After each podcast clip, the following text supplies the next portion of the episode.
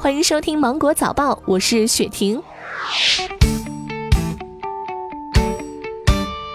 中国农业农村部公布的加快生猪生产恢复发展三年行动方案指出，今年要尽快遏制生猪存栏下滑势头，确保年底前止跌回升，确保明年元旦春节和全国两会期间猪肉市场供应基本稳定，确保二零二零年年底前产能基本恢复到接近常年的水平，二零二一年恢复正常。国家统计局公布的全国粮食生产数据显示，二零一九年全国粮食总产量六万六千三百八十四万吨，比二零一八年增加了五百九十四万吨，增长百分之零点九，创历史最高水平。日前，国家工业信息安全发展研究中心发布的报告显示，中国人工智能领域的专利申请量呈逐年上升趋势。报告显示，截至二零一九年十月，中国人工智能专利申请量已经超过了美国，成为 AI 领域专利申请量最高的国家。百度、腾讯、微软、浪潮、华为专利申请数量名列前五。吐槽大会正在热播，但其出品方效果文化却被列为了被执行人。中国执行信息公开网显示，上海效果文化传媒有限公司被上海市黄浦区人民法院列为被执行人，执行标的三十万一千元。该案的立案时间为今年的十二月三号。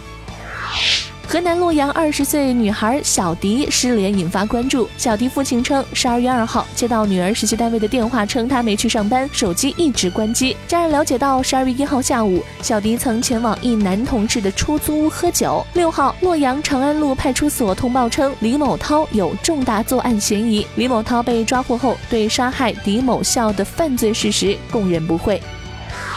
歌手张杰入职上海大学电影学院担任教师，引发热议。上海大学微博协会发文称，张杰入职了上海大学电影学院，并且已经举行了签约仪式。针对部分网友提出质疑，张杰本科学历是否有资格担任高校教师？上海大学上海电影学院工作人员回应称，这是学校多元化教师队伍建设举措之一，张杰属于特聘渠道，符合学校规范。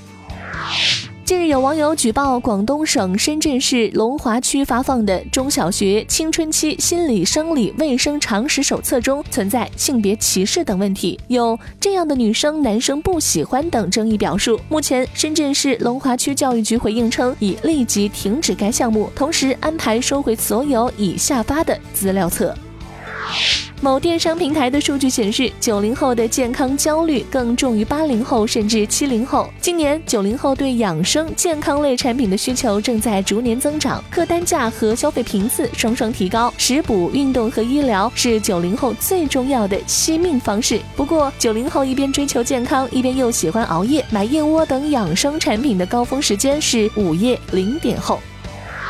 国家统计局公布了《中国妇女发展纲要（二零一一至二零二零年）》统计监测报告，在教育方面，女性接受高等教育水平提高，高等教育毛入学率由二零一零年的百分之二十六点五快速提高到了二零一八年的百分之四十八点一。法国科学家现在正在开发天然鹅肝，即不使用传统的强制饲喂技术，而是通过菌群来促进鹅肝生长。目前，该公司正准备将这种鹅肝推向市场。传统鹅肝的售价约为每公斤三百到四百欧元，而同样重量的天然鹅肝价格可能高达一千欧元。